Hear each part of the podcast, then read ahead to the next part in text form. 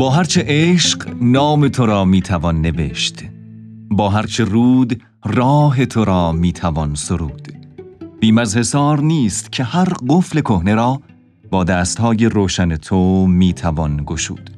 به نام خالق آسمان، خدای خوب و مهربان. سلام دوستان عزیز، شنونده های محترم کافهکست، امیدوارم که خوب باشین و سلامت. من صابر سماواتی هستم و تو این برنامه سعی میکنم تجربه های خودم رو در چند سالی که در زمینه گویندگی و اجرا فعالیت داشتم در اختیارتون بگذارم و الهی شکر که توفیق داشتیم و تونستیم با یه قسمت دیگه از این آموزش همراه شما عزیزان دل باشیم.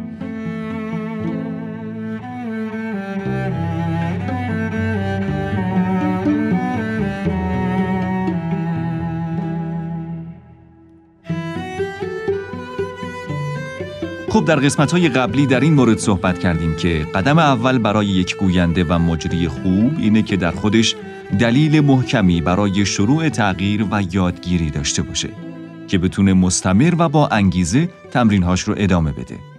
در قدم بعدی وقتی که این دلیل محکم رو پیدا کرد، سعی می‌کنه اعتماد به نفس لازم رو در خودش تقویت کنه. اعتماد به نفسی که بتونه با تکیه بر اون در مقابل صدها نفر بایسته و صحبت کنه. اونم نه مثل یک فرد معمولی، مثل یک سخنور حرفه‌ای که البته اینها بخشیش هم کم کم و پله پله و با تجربه به دست میاد. خیلی خب، حالا به پله سوم میرسیم. فقط یادتون باشه که حتما تمرین‌های قسمت قبل رو انجام بدین. ما الان با این فرض کارمون رو آغاز میکنیم که شما آموزش فن بیان رو مشتاقانه برای همه زندگیتون میخواین و تمرین میکنید که اعتماد به نفس قوی داشته باشید. خب باید اینو بدونیم که گویندگی در یک جمله یعنی هنر انتقال پیام و یک پیام شامل خبر و احساسه. وقتی که حرف میزنین دائما در حال انتقال احساساتین، پس باید بدونین که چه احساساتی رو منتقل میکنین. وقتی میخواین شاد باشین، غمگین باشین، تعجب کنین یا متحیر بشین، باید همه اینها در احساسات گفتار شما گنجانده بشن تا تأثیر کلامتون بیشتر بشه. پس ما باید هنر انتقال پیام رو با تمام ویژگی‌هاش بیاموزیم و این یعنی همون کنترل لحن و انرژی کلام.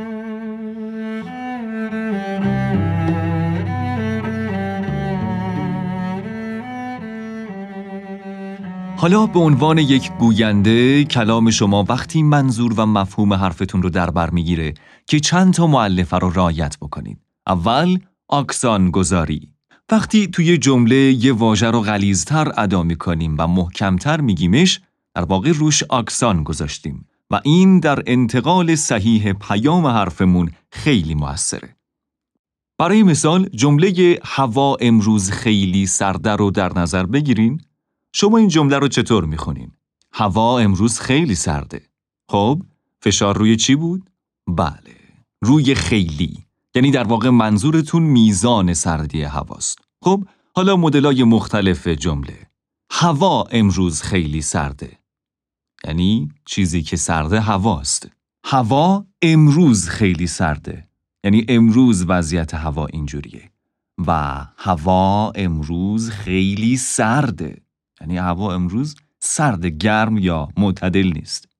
میبینید هر بار که آکسان رو جابجا میکنیم و زیر واژه دیگری میگذاریم، معنای جمله تغییر میکنه.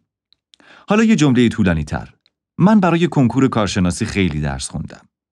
من برای کنکور کارشناسی خیلی درس خوندم، نه کس دیگه ای. من برای کنکور کارشناسی خیلی درس خوندم، نه کنکور دیگه ای. من برای کنکور کارشناسی خیلی درس خوندم، کم درس نخوندم.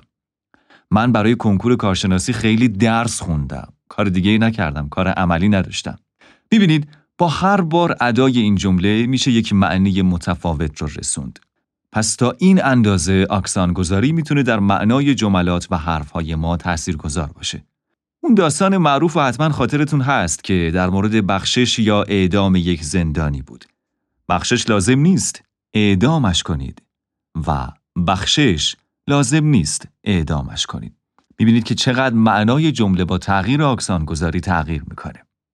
البته توی خیلی از موارد ما ناخودآگاه این موضوع رو رعایت میکنیم، ولی خب خیلی وقت هم نه. ولی از کسی که کار گویندگی یا اجرا میکنه انتظار میره که حتما این موضوع رو رعایت بکنه. حالا اینجا براتون یه شعر میخونم. یوسف گمگشته باز آید به کنعان، غم مخور. حالا به عنوان تمرین اکسان رو زیر تک تک واژه‌های این شعر جابجا بکنین و مقایسه بکنید که چقدر مفهومش تغییر میکنه. و با خودتون تمرین بکنین، یک متن طولانی آماده کنین و سعی بکنین که اکسان گزارش کنین. با صدای بلند متن رو بخونین و سعی کنین که اکسان رو زیر واژه‌های مختلفی امتحان بکنین. و در نهایت اکسان درست رو پیدا بکنین. صدای خودتون رو ضبط کنین و وقتی متن رو شمرده میخونین بهش گوش بکنین و به تأثیر اکسان در نفوذ کلامتون دقت کنین و سعی بکنین ایرادهای خودتون رو در اکسان گذاری پیدا کنین. این تمرین رو اونقدر انجام بدین که در اکسان گذاری کاملا مسلط بشین. یه چیز دیگه، وقتی متنی رو میخونین یا جمله‌ای رو میگین سعی کنین حتما تمام صداها رو تلفظ کنین و تمام حروف کلمات رو ادا بکنین. گاهی وقتا توی حرف زدنهای محاوره ما خیلی حرفها رو اصطلاحاً میخوریم، ولی رعایت همین نکته کلام شما رو شیواتر و دلنشینتر میکنه. البته گاهی متنها و سبک اجراها محاوره و صمیمانه است که این به تشخیص و انتخاب خود فرد نسبت به نوع کارش برمیگرده.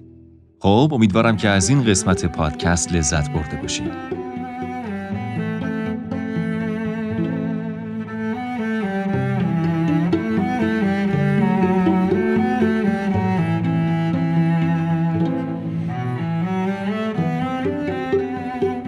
دوستان عزیز، خیلی از همراهی شما ممنونیم. شما میتونید این پادکست رو از همه نرم افزارهای پادگیر یا پادکچر مثل کست باکس، پادکست ادیکت، سایت انکر یا نرم افزار پادکست اپل بشنوید.